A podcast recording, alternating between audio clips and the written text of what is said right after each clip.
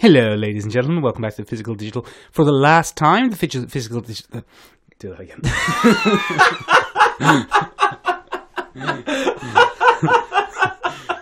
Hello, ladies and gentlemen. Welcome back to the Physical Digital Tiny Room for the last time. Welcome back to the Physical Digital Tiny Room for the time being, because Ben is going back to uh, Italy.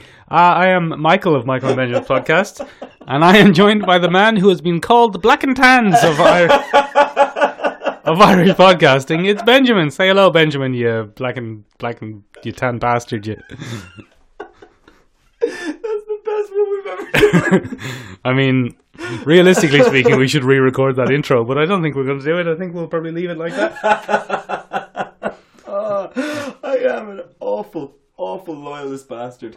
And was recently let out of a cell in order to go terrorize Catholics. All I'm saying, Ben, is that uh, intro is not going to attract any new listeners, and hopefully won't alienate too many of the old listeners. Benjamin, do the theme music. theme music for the podcast. We don't actually have any theme music. But I hope someone will make some up for us. I don't wanna name any names. Rachel, I hope it's Rachel. Very good, consistently amusing. Yep. Benjamin. Yes. Um, there's kind of a toss up this week Yeah. for what's the biggest pop culture news. Go on. Uh, so, ooh, Joker or Captain Marvel?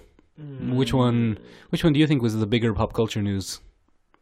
Well, I'm going to say in terms of outrage, it was Joker. Mm. In terms of excitement and hype, Captain Marvel. All right, we'll do Captain Marvel first, and Uh-huh. Ben. Ben, if you remember, the the trailer for Captain Marvel came out last Tuesday, That's Tuesday. which is very poor planning from Marvel when it comes to taking into consideration podcasts which are recorded on a Sunday. Yeah, they really have let down that demographic, and I feel that many people who record a podcast on a Sunday will actually, you know, send send a backlash of feedback their yeah, way. yeah, because it might as well have been a million years ago that we watched the trailer for Captain Because Marvel. In pop culture time, it has been a million years. Yeah, stop punching your I microphone. punched the mic. I'm sorry, everybody. Benjamin, we watched the trailer for Captain Marvel on the Lou bus. The Lubus, which is Dublin's premier public transport facility. uh, no, the Lewis. Yeah, we, we bloody we, we got off we got off work, Michael. We Yeah. we went. Uh, we we don't always travel home together. For any for any listeners that might be Yeah. you know equating that Michael and I skip home together Every uh, day. No, holding we hands. don't. We don't. He only does that with me on my birthday. When Birthday. I really ask nicely Or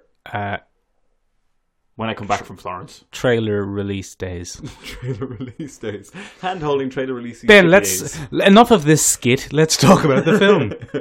uh, well, well, Ben, are you uh, are you enthused about the Captain Marvel? Do you think hyped. you're hyped? Are you? Um, I am looking forward to it. I, I enjoy I enjoy that Nicholas Fury is, is back. A in young full force. Nicolas Fury. A bloody police officer Nicholas Fury by the looks of things. no, he works for Possible. Shield. Special agent Nicholas Fury. Are you sure that Shield E doesn't come about as a result of hundred percent sure because Shield already exists from the forties. is that not the The, RSS? the SSR, the Special Scientific Reserve, Yeah, but it's not Shield. it became Shield E Mm. in in Peggy Carter's time.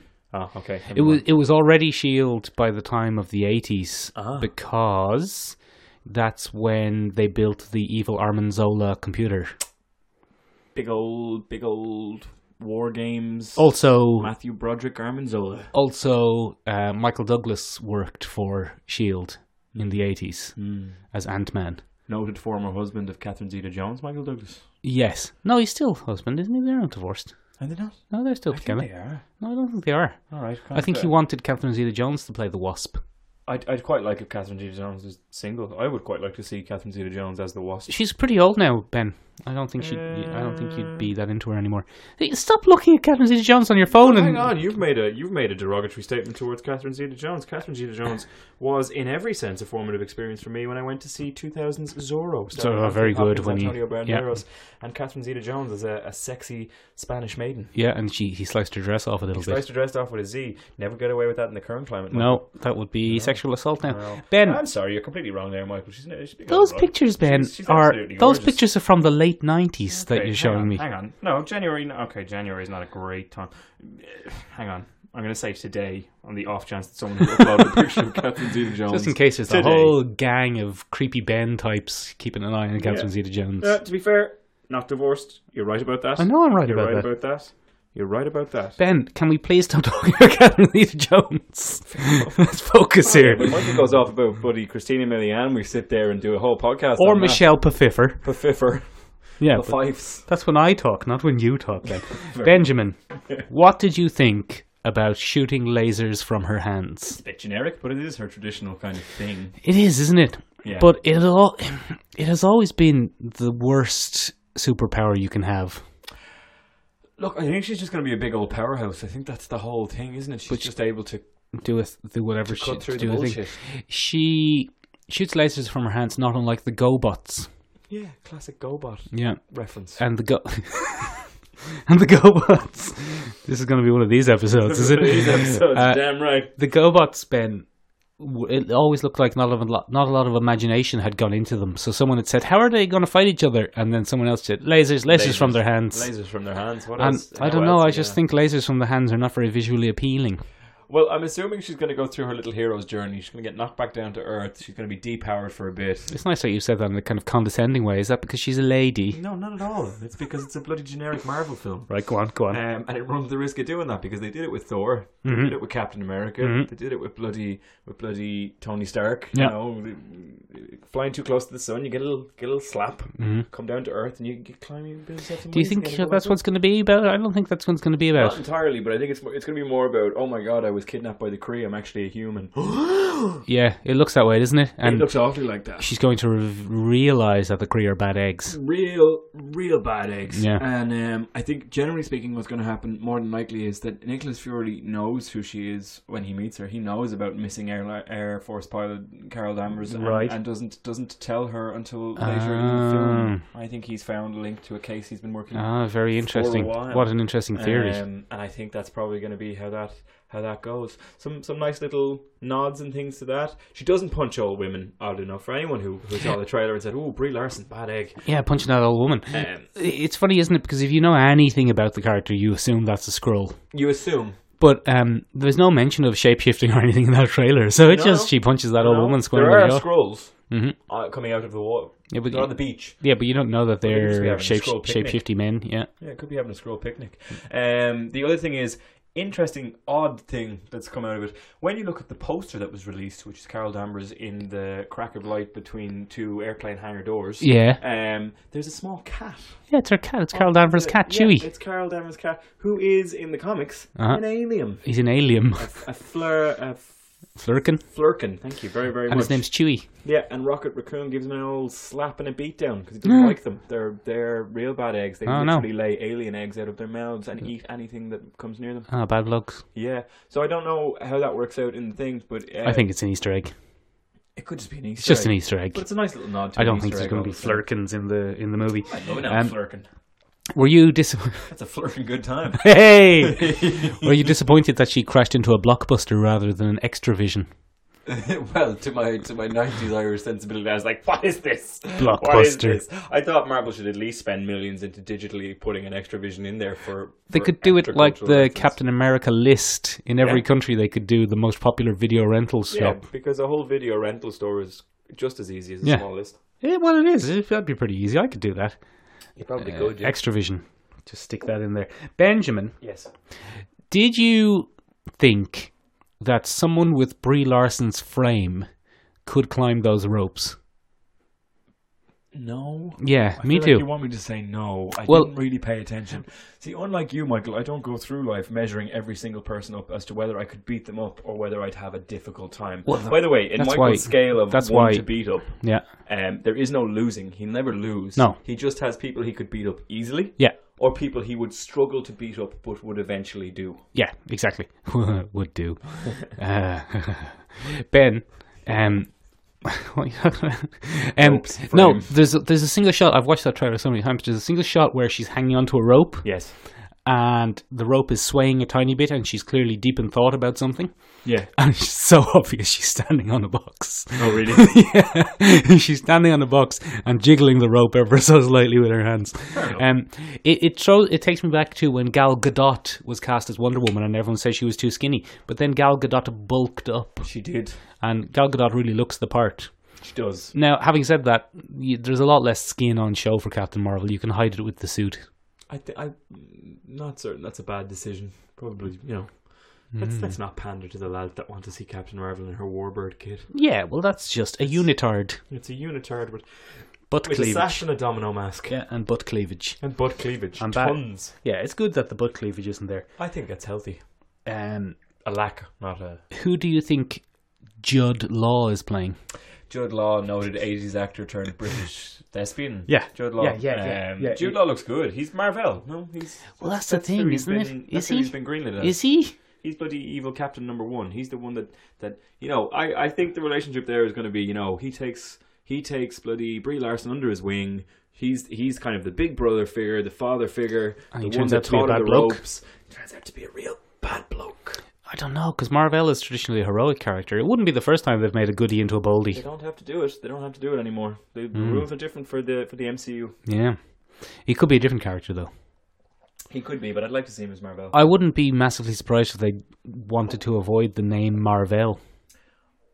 It's a bit on the fair. nose, isn't it? That's fair. It's a bit on the nose. Uh, to be fair, he could die at the hands of Thanos at some point in that movie to, Hmm. to kind of further her hatred for a Thanos Interesting. Or Ronan.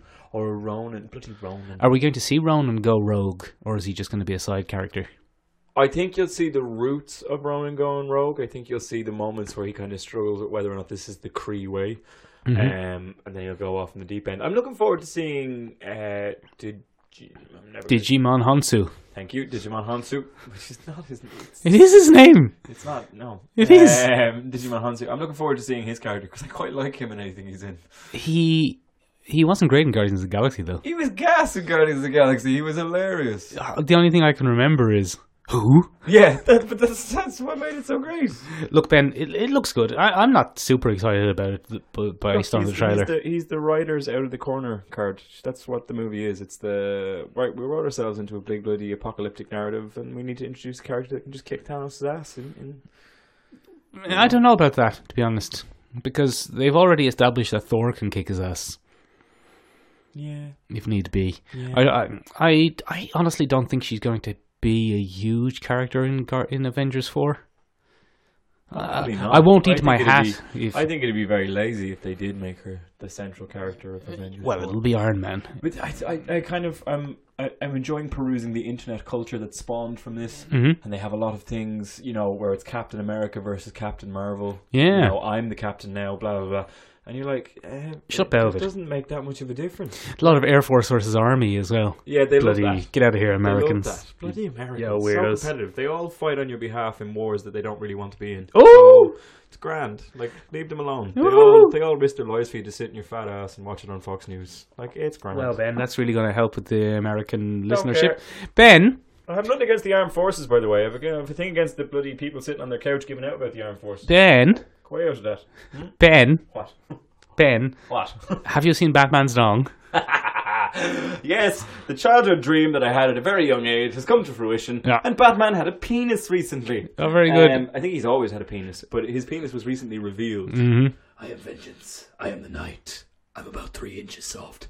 Um, yeah, Three inches soft isn't and bad. he Hold on. got- let's- Look, all I'm saying is there was a big feminist kickback. Um, well, not fem. No, that's wrong. I take that back. Um, there was And, uh, there and then Ben's retraction. there and then Ben's. Oh, we have a Ben's retraction. this Oh, we week, do don't have we? a Ben's retraction. We'll do that next. Um, Yeah. Um, no, I take that back. That was wrong. There was a, a large amount of women that were kind of making the joke of, aha, and, oh, now that I see what Batman's working with, um, it's, you know, I understand why he has the big car and drives into a cave every night. And there were, there were a lot of these jokes. And then I think there was Hmm. And another, there's another why- section of men on the internet going, uh, it's not that small. Yeah, it's perfectly And reasonable. it's, quite, it's quite interesting to see these people debating a fictional character's penis length. Why does I Quite he? enjoy it. Why does he get his ding dong out? He gets his ding dong out because he was stripping out of the suit. Um, this is this is part of of DC's new black label. It's called Batman Damned, um, and it's a big moody. It's like Marvel Knights, I suppose. Um,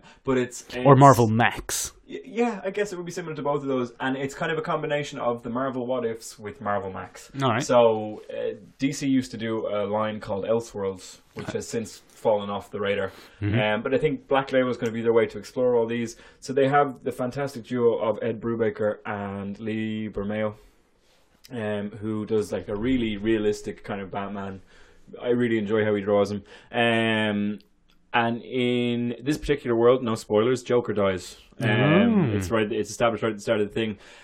And it kind of delves into Batman's history, and it turns out magic has played a much bigger role in Batman's life. Of course it has. Mm. There's a bloody Constantine. There's a bloody Enchantress. a- Enchantress takes an interest in Bruce when he's a child. There's a Willy. Um, there's a penis, um, and his father's a bit of a philanderer, a Oh. filth flarn, philandering, filth flarner, um, and that's a whole thing. So it's very dark, Very but dark, it's quite yeah. good. It's well written. It's heavy noir, but it's just you know, um, Ed Brubaker kind of playing his hand a bit much, showing how much he prefers Batman, saying the lad from Kansas is a wanker.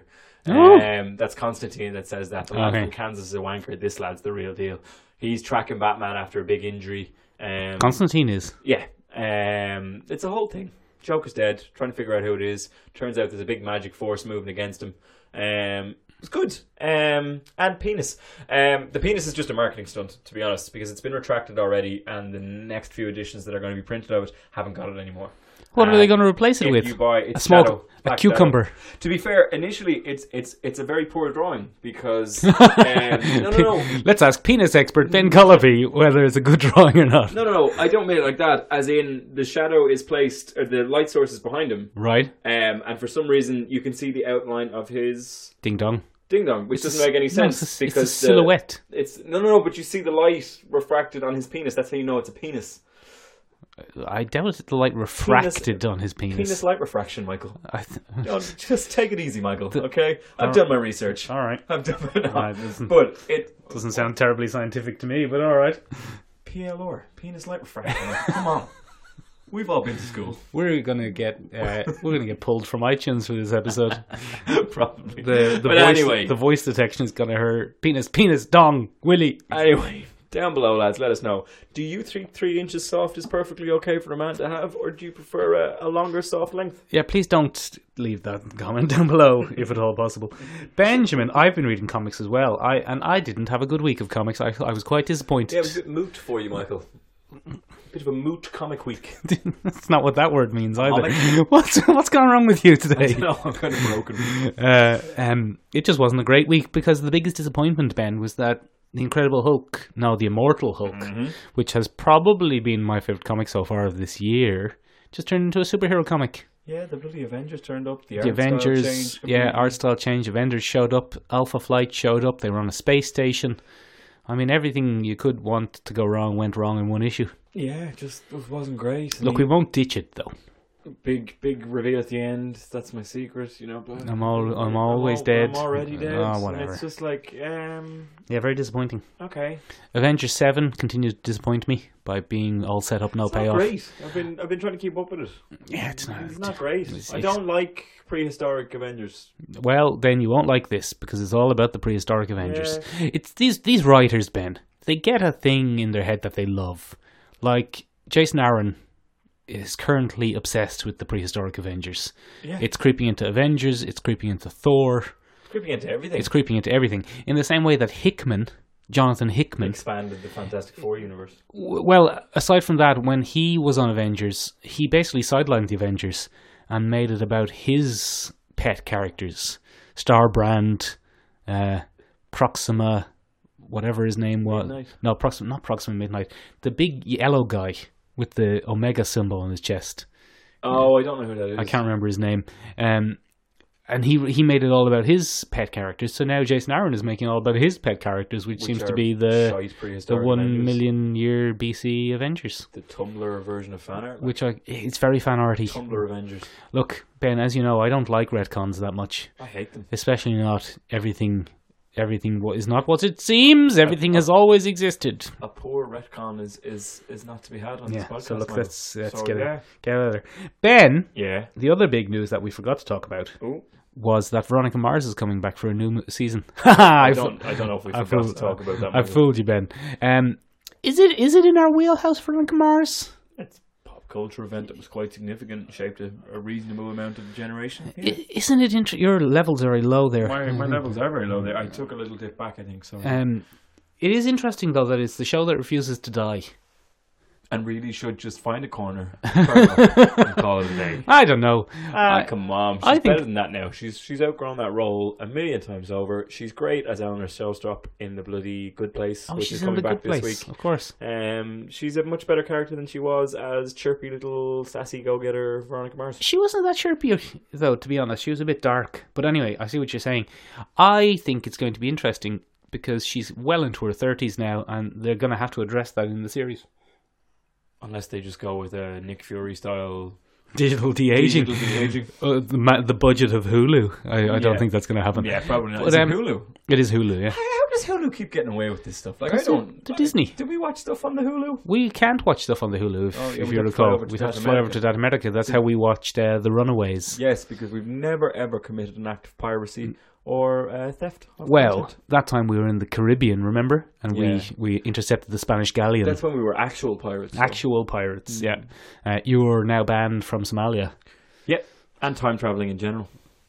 But uh, yeah, it's good times. Ah, Okay, gotcha, gotcha.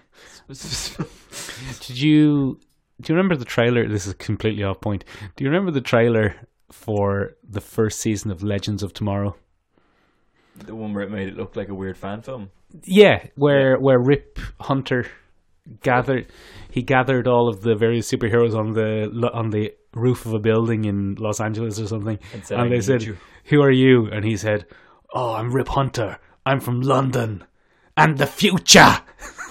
it was one of the best lines ever. Anyway, uh, then Joker, Joker, talk about Joker. Then. Uh, yeah, so test footage, um, promo shots, stuff like that have appeared for the Joker. Um, the Joaquin Phoenix, Robert De Niro, Todd Phillips uh, ensemble. Um, and yeah, the internet Scorsese is Scorsese involved. Scorsese is the producer. Oh, Um, that's what they do with Scorsese now because they just attach his name to stuff in a producer, and people go, "Oh yeah," and then they realize, "Oh wait, he's not actually directing it." Todd Phillips from The Hangover is directing it. The Hangover. Um, yeah, Has he ever done dramatic work before? um, I'm sure he probably has, but I can't think of it offhand. You know, he in a must s- have. in a way, The Hangover is so terrifying and evil that he might be the perfect choice for the Joker. Mm-hmm. like a lot of the characters in The Hangover in the real world are psychopaths. Yeah, Yeah, the serial killers. they're really bad blokes, Yeah, really bad eggs. and it's presented as a laugh, but it's not a laugh, really, is it? no. So maybe that's what the tack they're going to take with this Joker thing. Hmm. But the internet lost their minds. First of all, because his suit's not purple, Michael. Oh my god! oh, You all right? oh god. You okay? Yeah, um, that's not that's not the way it is in, in the comics. Said a large group of It's men kinda reddish who forgot purple. to shave below their their chin. Um, um, yeah, it, it it's reddish purple. Um, but they're losing their minds for no reason. The Joker has worn a multitude of different costumes. He's wearing the yellow shirt that he's famous for, so I don't know what they're moaning about all that much. What they really lost their minds over, Michael, what they really lost their minds over is that he has blue paint on top of his white paint uh, in a traditional American clown style mask. Now, half the internet lost their minds, the other half lost their minds back at those lads that lost their minds in the first place. And they said, uh, obviously, this is an homage to the 1960s Caesar Romero mask that's worn. And then the other guys, Where, where are the Irish guys from Black Rock? fair enough. Uh, let me see how am I going to flex this one. out. Uh, okay, I'll try and change it again. Hang on. And then another group of lads from America this time went, "Yeah, if you watch the Nolan films, you'd see that there was an homage there too." That better? yeah, that's very Is it a good. bit better? Yeah. Okay. So it is a continuation of that traditional mask, kind of a nod. to It looks like the thing. Nolan mask, I thought. Yeah, it looks like the Nolan mask. The mask he wears before he's revealed to be the bank Joker. heist, yeah. because that's the mask that Caesar Romero wore in the bank heist in the 1960s Is film it? to reveal. Oh, it's a homage to a 1960s Joker. homage to a So it's an homage. homage to an homage to an homage. Um, I don't think that's final makeup. I think that's round one. Oh, Um, there are some on-set pictures which look pretty similar. Yeah, yeah, no, but I think I think this might be the sequence where he tries out crime Hmm. and gets a disfiguring kind of element that comes online. Like it could be his costume for the film. Mm-hmm. Like people are forgetting this is a standalone Joker film. Hmm. Canon does not apply. Is it though? Well, I mean, this is the thing. We we had a we had an interesting little fun fanboy conspiracy theory on Tuesday. Did we? yeah. What was He's it? Arthur Fleck. Oh, If you yeah, take the Arthur first- Fleck. The first name and take the initial. It's Affleck. It's ridiculous. it's strange. Why is his name A Fleck? I really enjoyed that. It was like, we found a thread. Follow it. Why? But I mean, there, there. I mean, why? Is that just for people like us? Is that like let's freak out people who record podcasts on a Sunday? I think so. Yeah, I possibly. think so. I think he's Arthur got my Mm-hmm. book. Fleck. Ah, Fleck. Doesn't where? Where'd they going with that then? Yeah. Um, so he's Arthur Fleck. He's never had an identity in the comics. If he has had an identity in the comics or the animated series, it's been Jack Napier. So they've already gone away from that. Like, I don't think there's any need to panic over this. Look, this film is going to be. Com- if it is standalone, you've already lost the Joker that you know from the comics. It's Right. just not going to be like that. What I would say is there's an amazing moment in the teaser trailer where. Uh, Joaquin Phoenix does like a smile, and then the smile drops for a second, And it's just he sad. Mm-hmm. looks really not even sad. He looks quite menacing. So I'm I'm tentatively hopeful. See, I've I've kind of released my angst about this, Michael. I have no interest in in being angry at this because it's just a completely different thing to what we're used to, and that's fine. Like Venom. And that yeah, like a Venom, but. In so much as the Venom series really doesn't make sense, with neither of them makes sense without their hero. Batman. Uh, Joker makes more sense without his hero. Yeah, he's just a big bloody serial He's killing a serial clown. killing clown man. Yeah, it's a Everyone's scared of clowns. Everyone is scared of clowns. Mm-hmm. Um, but people are losing their minds. Um, there's a nice little leaked footage as well from the New York scenes where you see a bit more of his characterization and his physicality. He's quite um, effeminate Mm-hmm. in how he moves and talks to people and very grand and, and everything. so it's quite similar to the Dark Knight Returns version of the Joker in his physicality. Um, you know, The- he's the quite Heath Ledger effeminate and uh, the one who's in the catonic state and then comes out of the catonic state when Batman comes back in the comics. The comic. comics. Okay. Yeah. So it, it could be that kind of effeminate characterization of the I Joker. think that word is pronounced catatonic. Is it? Okay, cat- that's fine. uh, Ben's retractions round two, um, catatonic. But yeah, it's um, very. He's he's quite. It's quite interesting to see his physicality. I think it's going to suit quite well. It it, it um it, it looks more Heath Ledger than Jared Leto. Oh, absolutely. I Uh, think they want to steer well clear of bloody SoundCloud rapper Joker. They don't, they don't want that. very good. Um, it's it's I don't know. It's very interesting, isn't it? It's like wh- wh- why why is it even happening? Is it's amazing that it is I don't know happening. why it is happening. I remember people were like, "Let's have him play it." Like the mock-ups, the Boss Logic stuff. eh, They're good mock-ups. I like them. And now seeing him in makeup, I quite like it as a concept. I'm, I'm just gonna let it go. Like, Here's the thing, Ben. The bloody the the much maligned Jared Leto Joker yeah, cosplayed a lot. yeah. Because People like him. I think a very specific brand of people like. Wow. I'm just saying. anyway, Ben, we saw a film. We did. We went to a film, Yeah. Which one was that now? Black Forty Seven, Yes. which refers to the summer of 1847. Oh, the summer. 1747? 1847. 1847, yeah. We paid attention, um, which was the famine in Ireland. It was a, a big old bout of, of particularly bad famine. Um, the famine, for anybody that's listening outside of the lovely Emerald Isle, maybe over in that America. I think Ben, I'm not going to interrupt. Well, I am interrupting Go you, on. but I'm not going to stop you. I think the famine may well be the most famous thing about Ireland. Is it? I think so. But go on anyway. Oh. Um, there was a blight on the L taters. Um, and as you know, an Irishman without potatoes is no Irishman at all. It's a Well, hollow thing. He's dead. Um, we bloody die. Um, there's a thing called blight. Blight is a disease that affects potatoes while they're in the ground. It rots them. Um, yeah, what happens then is, um, well, what happened then? Not what happens then. What happened then oh, it was still exists. um, blight is still a thing. Yeah, yeah. It still exists. We just know more about controlling and maintaining it. Didn't have it back in the day. Didn't have the scientific resources at hand. Interestingly, Ben, on. the National Botanic Garden in Dublin and Glasnevin, they were the first ones to find the blight and discovered that it was a fungus. but they didn't have the resources, or really the populace weren't educated enough to be able to inform them of what was going on. Oh. So they did. The people knew what was going on, but for the vast majority of people, it was just the potatoes all died and turned black, Yeah. and the stink. There's an ad for the on Bulla. Mhm. Augustin Bulla. August on Bulla. Um, but yeah, that's the name of the episode, by the way. Um, but yeah, generally speaking, um, quite a quite a terrible event in our history. We went from an eight million, a roughly eight million person populace through emigration, uh, starvation, and death to a bloody four million and person reduced uh, reduced birth rates. population and reduced birth rates. We have never recovered. We are currently standing at about six million on the entire island. Yeah. we have never recovered from the events of the famine. Only country in Europe apparently to have a lower population now than 200 years ago. Hmm. Yeah, yeah. There you go. Oh. Although, I mean, pretty well fed now. So yeah, we are. We do. Pretty- we do all right now. Pretty well fed do now, all right now. To the extent that director Lance Daly struggled to find extras. That we're gone. yeah, he couldn't find bloody, Irish. bloody well nutritioned, well fed children. He couldn't Fuckers. find the extras who were gaunt enough to play Really? Uh, famine victims. Yeah. That's gas. Yeah. Um, yeah, but generally speaking, um, the the major kind of knock on to come out of this is the British who were then occupying the country. Real um, boldies. real real bad eggs at the time. Um, then began to restrict grain. Um, and basically, when you were Irish back in the day, you were Catholic, you were Irish, and you basically lived in indentured servitude on land that had belonged to you but didn't belong to you anymore and now belonged to the British. Anything that you, Well, it belonged to you. This- the British didn't come and take the land away from the farmers.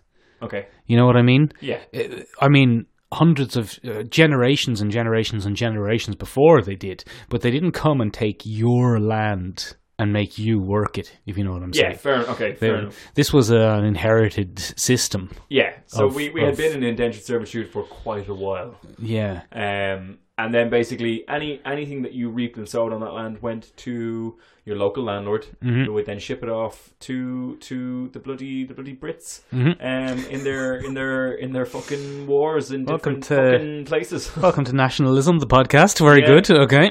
Um, yeah, so if Jerry Adams would like to sponsor the podcast, that's not down below. good. Um, but um, yeah, generally speaking, it was a very dark time in Irish history, and they finally made a movie about it. Finally. finally, finally, because they hadn't been doing that. And it was- We've had a few historical Irish films. The most popular, recently voted the most popular Irish film in Ireland, Michael Collins, Ah. but that's set seventy odd years later. Hmm. Um, the Wind, the Shake, the Barley, Classic. very good film, Ben. Killian Murphy with, With- some sharp cheekbones. Yeah. Sharp cheekbones. Very sharp similar to cheekbones. Sharp cheekbones. Very short. Uh, Very- notably short actor Killian Murphy. Notably excellent actor Killian Murphy. Excellently short. Um, that's set in the twenties, isn't it? Is it? Isn't that set during It the War is. of Independence? The War of Independence So it's the- after 1916. This is the first ever. uh, we we definitely had famine films because I watched famine films in primary school. Yeah, I didn't. we watched them as if to just to really strengthen our national pride Rubbed some about. salt and some wounds. Yeah, it really made us Getting you really, fired up. really strengthened how much we hated the British. They're a bunch of But um, this is the first kind of cinematic Hollywood. Grand scope. Yeah, it's made a million euro in ticket sales So that's not bad. in Ireland. That's practically unheard of. How much did they pay? How much did it make cost it- to how make much it? did it I cost think to about a million and a half. Oh, okay. So it's made it's almost made its money back in Ireland alone, That's which is good. almost unheard. I I'd say that's probably how much Infinity War made in Ireland. That's good. Well, I think one of the interesting things for us, I think, uh, doing a doing a uh, scan of the room when we went to see it in the cinema. Well. a lot of lot of old people. Elwins, I believe, A lot is of the word you old ones. used. Um, yeah, a lot of ben, old we ones we did go out to see it film. at one o'clock on a Tuesday, though. No, but still, like uh, apparently that's a, a key demographic in much of the sales is that there's a lot of old people that want to go see the famine on screen. Well, here's the thing. Let's say you're 85 now, right? Yeah. Your nah, your grandparents wouldn't have lived through the famine. Yeah, but you're you're yeah. I If suppose. you're 85 now, you would have been born in the 40s. But their you- grandparents would have lived through the famine, and their parents probably would have lived through the famine. so you- I'd say th- nah, their great grand like the the oh yeah, I'm their going great too, parents yeah, too going soon. Too short. We're looking at great grandparents or great great grandparents, but eh, they, you know they might have. They're they're a lot closer to it. They were a lot closer Than to we we than are. that. They, they would have lived through the troubles a lot more than we would. So That's true. That, that anti-British sentiment would, would probably strike more of a chord. And I was talking there about the tans, Ben, and the tans, of course, are You, from know, you the introduced me as a tan. the black the black and tans and a lot of the hatred for the black and tans is in this film without them being Black and tans. black and tans Yeah. because black and tans happened a lot later historically Yeah, but there's a, a there's a there's an analog in there that you can draw comparisons between. yeah Um, someone in our screen did shout you tan bastards no it was me Uh, but it was it was Michael. Michael spent much of his film giving the middle finger to anyone that came on with a slightly British accent. yeah Just- now just- ben give us a very brief now don't spoil it but tell us what's the story of the film Uh, main character yeah Ma- Var- Martine Feeney. Mm. yeah martin, Um, martin Fe- that's martin feeney Martin in english Feeney to the resi, uh, a nice little nod to Fenian, um, if Mm. you're looking for that. Um, returns from service with the British military in Afghanistan. Yeah. Mm. Um, he is a deserter, done, done, done run away. yeah Not because he was a coward, um, because he was sick of the killing. I'm sick of the killing Sick of the killing. Um, comes back to a country that's been utterly decimated um, through potato blight Mm-hmm. and then strategic chokeholding of resources. Mm-hmm. Um, came back, mammy's gone, Yeah. brother's gone, yeah sister-in-law's still alive. yes very with- attractive with with, three little ones. Um, suspiciously attractive for a famine suspiciously victim. attractive famine peasant. Yeah. Um, Sarah Green um, comes back. Nothing left to fight for. Yeah. Bloody, bloody sees some houses getting tumbled. Yeah. Bloody sees, bloody sees some some more Some bloody- injustices. Mm. Some bloody coin collectors. Coin is tax in the L uh, the L Gaelic. Coin collectors coming around um, and just making things really really hard for, for the Irish. Yeah. Um, So he does a revenge. so he does a revenge. Some stuff happens that we can't spoil. Yeah. Um, and it becomes Liam Neeson in the famine.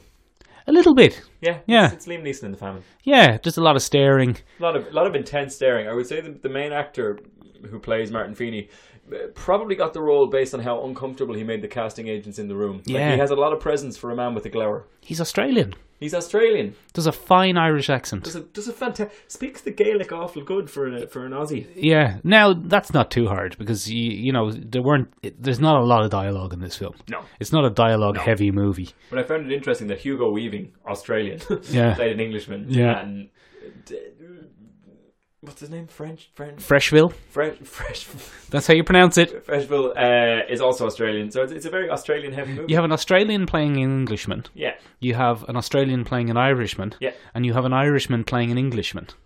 yeah, it's very confusing. And you have an Irishman playing an Irishman. You have an Irishman playing an Irishman. You have the Irishman playing the Irishman. Stephen Bloody Ree, Stephen Ray, Ree, whatever. Rhea, Rhea. I think he says Ree. I think it's. I couldn't tell you. I couldn't tell you. Right. Um, it- yeah, it's a really interesting film. I think the two key characters there are Feeney and uh, the inspector. Mm-hmm. The inspector. Uh, it turns out they were. Um, well, it doesn't matter. Um, but they, I don't think that's a spoiler. they're in, okay. They serve in Afghanistan together. because that's why Hugo Weaving's character, the inspector, is sent after him. Yeah, we find that um, out in the opening. Yeah, you 10 find minutes. that out in the opening. They serve together, and um, basically he's sent to hunt down this rogue Irishman who's killing Mm, yeah. constabularies. Um, it's very interesting. Hugo Weaving. I think it's more of a Hugo Weaving, Weaving movie, kind of redemption movie, than it is Martin Feeney's redemption movie. because we see Martin Feeney at the beginning, and we see quite a bit of his motivation to go on a killing spree. But then he becomes the kind of he the becomes yeah the eh, anti the pro. You know, it's hard he's, to say. Yeah, he's he's very much again. It's a Mad Max kind of thing where the story centers around him, but he's not necessarily the center of the story. Mm-hmm. Um, and it's, it's interesting for that reason. I enjoyed it, Michael. Um, I think somebody else. I think it was you who said for for what it was. It was grand, Yeah, I mean, low budget, grand. a couple of million to make, some real dodgy CGI. Some real dodgy CGI. The couple of buildings which so clearly didn't exist. A lot of and- matte painting. Yeah, lot and of the matte painting I mean the done. smoke from the train was one of the most unrealistic things I've ever seen. Yeah. But you know, I, I was told it's basically Rambo. Um Rambo in the Irish famine. Yeah, it wasn't. It, I think that's more of a, la- a misunderstanding of Rambo than what this film is. Yeah, though. fair. Because in Rambo, in First Blood, he doesn't want to hurt anyone. Uh, He just wants to be left alone. He has post traumatic stress disorder and he wants to be left alone. Whereas this is about a guy who does a revenge. Who does no? Who actively goes out and Yeah, he goes on a rampage. Yeah, goes on a Uh, bloody bloody rampage. Um, very western. I like that. It reminded me an awful lot of um, the assassination of Jesse James by the carrot Robert Ford. It Mhm. reminded me a lot of the proposition, both Australian kind of base things um, with a lot of Australian influence. Hmm. The proposition, especially, is another thing. It's set in one of the penal colonies in Australia, and it's a Western. That's a A very peanut similar colony. To those, a penal colony. Like, Where they grow peanuts. Y- Yes, yes, A peanut- colony. Oh, very I good. thought you were going to make a different kind of joke there, Michael. No. no, no. Like a Batman joke. no. I- Um, Benjamin, Yes. I forgot what I was going to say. fair Um, di- no, it's gone. Completely gone. Did you think that it was like a Western because there's lots of tracking around on horseback and wild open spaces? They like the wild open. But it's like a spaces. muddy Western. yeah. It's a it's a it's a cold wet western. Talk about Stephen Ray's character. Uh, yeah. So uh, you made a very good observation, Michael. As Oh, we, thanks, as we Ben. Came out in the cinema. There's- Well, there's no point in me taking credit for it, Michael. Um, but. Uh, Stephen Wright's character is very much kind of like a magical realism element Mm. um, oh, to the magical to the realism. film. Oh, I did some research, Michael. I, I took this on board. Um, so, magical realism is a slight twist to the story where a slightly magical character enters into the the story and affects it in different ways. Not outrageously, like they don't reshape reality or anything like that, Mm-hmm. but they subtly influence the story in a less than realistic way. Although he doesn't do anything magical. He doesn't do anything Doesn't do overtly anything magical. Overtly magical, but there are a couple of moments. He appears out of nowhere. Uh huh. speaks perfect English, Uh-huh. which would not have been as common in the small rural towns that he was visiting. Mm-hmm. So, and he refers to other Irish people as they. Mm. He very rarely counts himself among Irish people. Now, I just want to say, Ben, before we go any further on this, this is not a fantastic. It's not a fantasy film. No, no, not at You- all. this not is at all. a this is a kind of subtextual reading of it. I, I think yeah, this is this is a stretch, but it's a good stretch. Um, Like like, the a- one you get like- in yoga on like a Tuesday evenings. hamstring. Yeah, it's, it's flexing some stuff. out. Sorry, I'm kicking Yeah, you there. Kicking me under the table, doing a hamstring stretch. Well, What Stephen Ray really becomes is a shanachie, and a shanachie is um, an all Irish storyteller. They're men who were trained in an oral tradition. Don't Yeah, very good. Don't. By Batman. uh, by Batman to memorize and tell the stories of our culture. That's Mm-hmm. what they do. It's why Irish mythology, Irish culture, Irish storytelling hasn't really survived as well because it was an oral tradition. Mm-hmm. Okay. Uh, yeah, I knew you were just going to have a giggle. But Stephen Ray becomes kind of almost like a leprechaun. right. It- a But bit it's of not a fantasy no, it- leprechaun. It's not. He's the only one in the village who speaks um, The Berla. the the Berla, and he speaks it excellently. He speaks it perfectly. Um, he works for coin, which is a traditional thing that leprechauns kind of do. Not that anybody wouldn't have done that at the time. He has a lot of knowledge that the other main characters in the film don't have. He sings old Irish songs and he goes traveling around. The interesting thing for me is. So there are two events that stick out to me that kind of speak to his outside status, and he do, the normal rules don't apply to him. He's quite well fed when we meet him. Mm. Yeah, that's, that's the true. first thing. Yeah. He's not gaunt. He's not. poor. His clothes are very clean. When we meet him, he's a bit of scruff, but he's not rolling around in the mud. He's even in that kind of Loki esque pose of Yeah. reclining in a chair with his legs And crossed. nobody else seems to pay that much attention to him. Mm-hmm. Um, and the other, the second thing is he sings songs all through the thing, very irritating songs. Yeah, he's the very captain, annoying. Traditionally, Captain Pope is is the main British antagonist that we get to know throughout the film. English Jake Busey. England, English Jake Busey.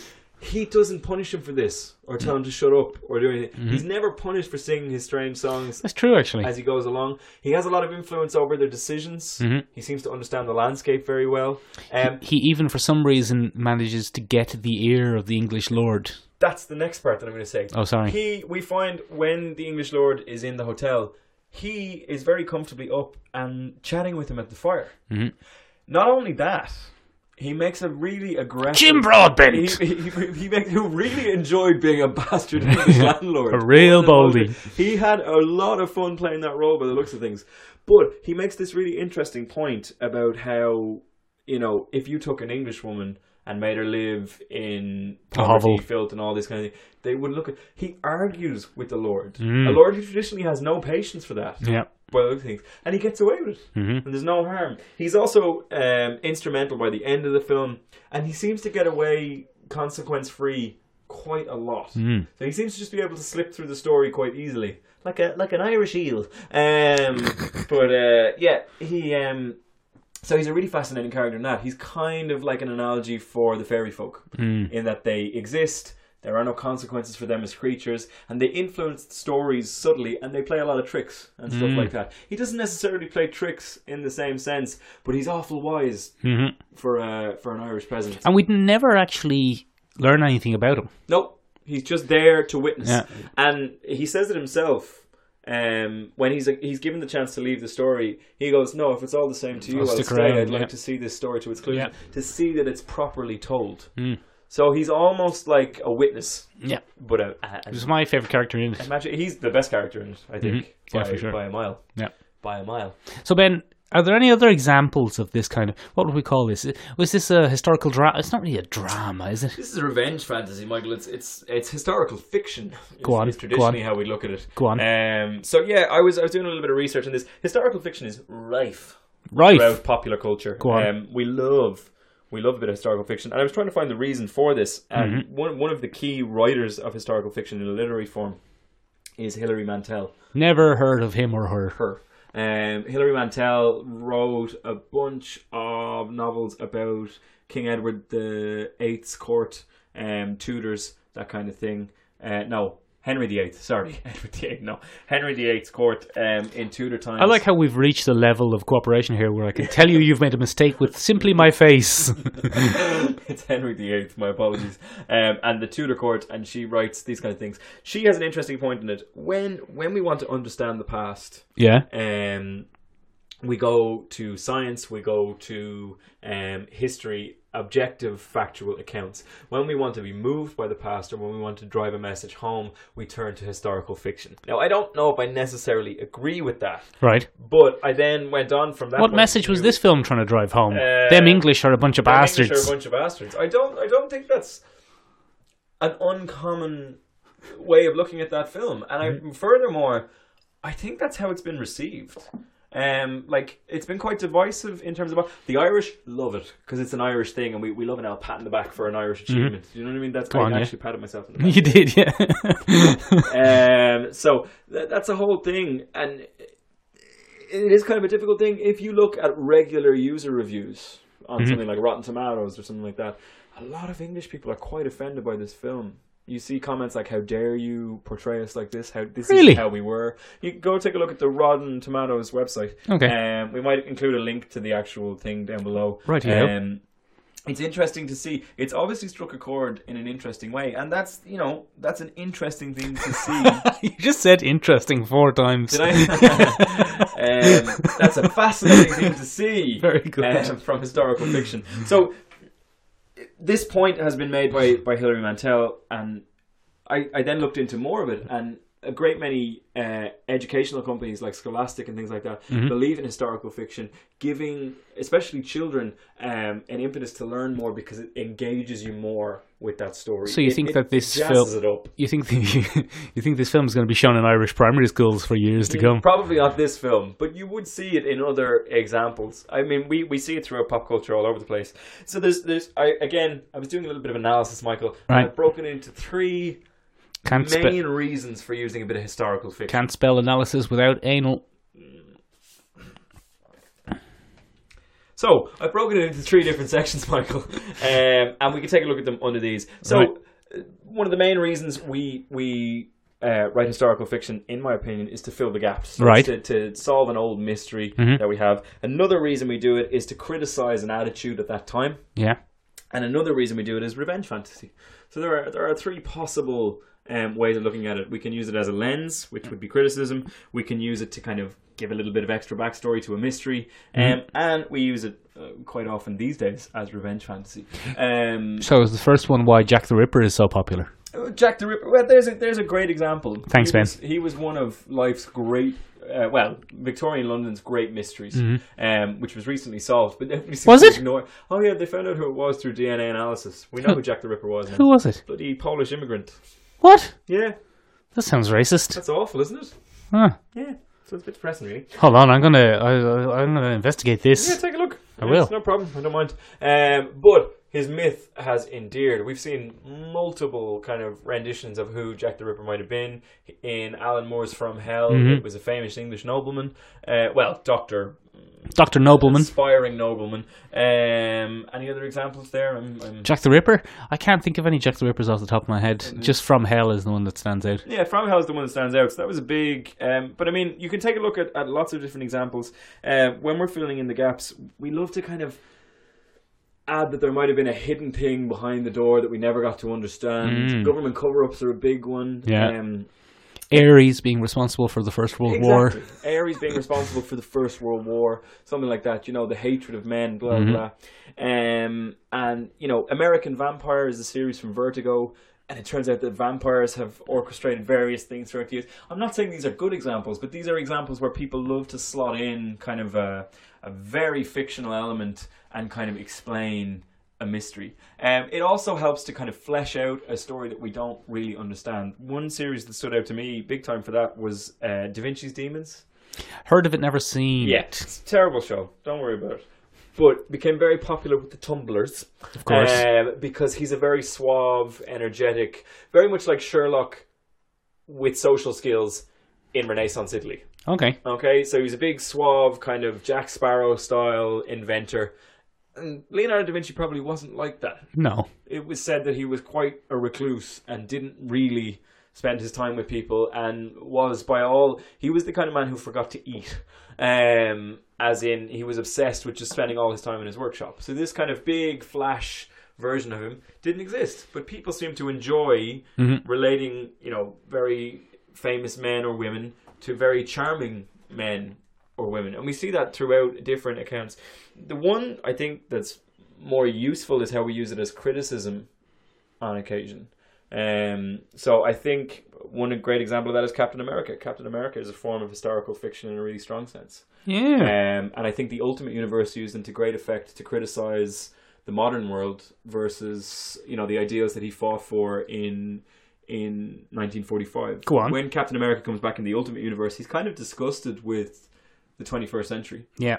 um, not necessarily um, from the point of view of where it's going, but from a moral point of view, he's like he feels that the standards that men used to uphold have completely dropped or vanished, or you know, and he's come back to a world that that really doesn't at all suit what he pictured the world would be when they won World War 2 Mhm. Um, and I think that's really interesting um, that they use that to criticize kind of certain values today, not necessarily all the time, but Captain America stayed a soldier Right. in the Ultimate Universe. He always, he usually followed orders and did what a soldier does. Um, he followed those orders, and I think it's interesting to see how he's such a glorified character in the Marvel Universe, kind of, you know, American liberty and stuff like that. But in the Ultimate Universe, he's a soldier, first and foremost. And he usually doesn't question his task unless it's completely off brand. But we wouldn't have had the Winter Soldier without that Ultimate Universe where modern espionage um, and modern tactics in um, modern military reconnaissance and stuff like that were criticized. So I think it's really interesting that they use an old character who is historical fiction by Right. nature to kind of refract the lens a little bit. Um, and then sticking with World War II, in the third category there of revenge fantasy, we have um, Inglorious Bastards, which I think is the most in your face form of outrageous historical fiction that I've ever seen. Um, where Well, except for a lot of comic books. like, so, well, oh, comic books notwithstanding, but in, in really popular culture, something that everyone has kind of seen. Were you trying to catch your flex on Mike there? No, yes, I'm stiff. My neck, my neck is stiff. Uh, go on. Uh, Um, so Comic books are usually a bit wilder. Well, comic books can be as wild as they like Mm-hmm. because they're not as widespread either. But Inglorious Bastards completely rewrote the death of Hitler. Yeah, Um, it's brilliant. It was actually a group of, of Jewish soldiers Although um, that Inglo- killed him. Inglorious Bastard's real contribution to popular culture is that interrogation scene in the bar. That's great. That's one of the best film scenes ever filmed. Great. Yeah. But at the same time, it's complete revenge fantasy. Oh, for sure. Yeah. And I think one of the criticisms that leveled against historical fiction in that regard is that it can really detract from the men and women who actually gave to that because Mhm. Um, one of the smart things that Marvel did with Captain America is they removed him before D-Day. Ah, Captain America could never take part in something like D-Day because Captain America would probably end up leading D-Day. Yeah, That would be awful. yeah, because then all Because the it would people who really completely died. detract from the real men and women who fought in that war. I suppose that's the good thing about Iron Man. Iron Man didn't win Vietnam. No. He was a kind of inconsequential side note of Yeah. Vietnam And when you're or when you're- Iraq when you're or playing- Afghanistan, whatever you need to When you're update playing him. with historical fiction, you have to be very careful not to cross that line. Inglorious Bastards took this and said, "Fuck it." Fuck it. Inglorious Bastards removed any hint of a long game. Mm-hmm. That was it. It was just a bunch of guys that broke into a cinema. One of them actually gets to shoot Hitler when he tries to leave a room. Like Hitler doesn't die in the fire. no, he just That's gets not what happens. gets shot He- to death. He gets, he gets shot to death by uh, a Jewish person, and then Is it the uh, bear Jew that gets The, him? the bear Jew gets him in the end, but he gets the bear Jew. Like they kill each other. Oh, do they? It's this weird moment, and I think there can be a very disrespectful element to historical fiction as well. Mm-hmm. In that, if you create a character that has too much influence, you're actually taking away from a legacy that some people probably feel quite strongly about. Like World War Two was not that long ago. Uh, neither was the famine. I suppose Lord Kilmichael was entirely fictional. Probably not. You'll find there probably was a Kilmichael somewhere.